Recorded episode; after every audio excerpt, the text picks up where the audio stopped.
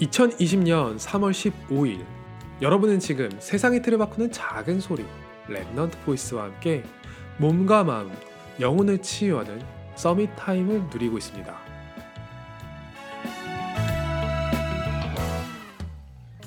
영어권 사람들은 재채기하는 사람한테 God bless you 라는 인사를 건네고는 해요. 큰 문명을 이루었던 곳 치고 전염병의 위협에 시달리지 않았던 곳은 없거든요. 그리고 그중 가장 통제하기 힘들고 인체에 직접적인 위협을 주는 것이 기관지 전염병이고 그 징후가 기침이죠. 호흡을 안 할 수는 없잖아요.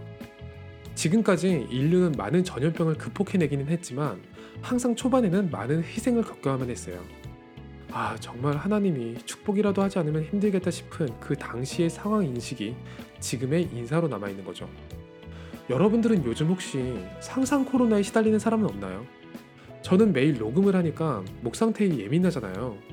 원래 목소리가 살짝 탁성인데 컨디션이 안 좋으면 혹시 싶은 거예요. 지금 상황에서는 신중함과 두려움의 차이를 잘 구분하는 것이 중요할 것 같아요. 숫자와 그림이 사람의 심리에 주는 효과는 정말 대단해서 전 세계가 빨갛게 물든 지도를 보면 와, 망했구나 싶거든요.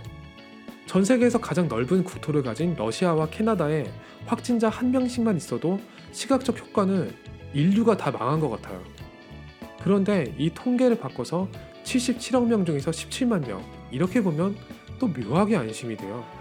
그냥 수학적으로 보면 제가 밖에 나가서 무작위로 1만 명을 만나도 그 중에 확진자가 있을 확률은 얼마 안 된다는 거잖아요.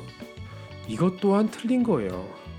철저하게 조심하고 주변을 배려하는 가운데에서 두려움을 정확하게 이겨내야겠죠. 역사를 보면 전염병보다 두려운 것은 전염병이 지나간 후에 사람들 마음에 남아있는 후유증이에요. 전염병이 참 고약한 것이 나만 아프고 끝나는 게 아니라 주변에 본의 아니게 해를 끼치게 되어 있거든요.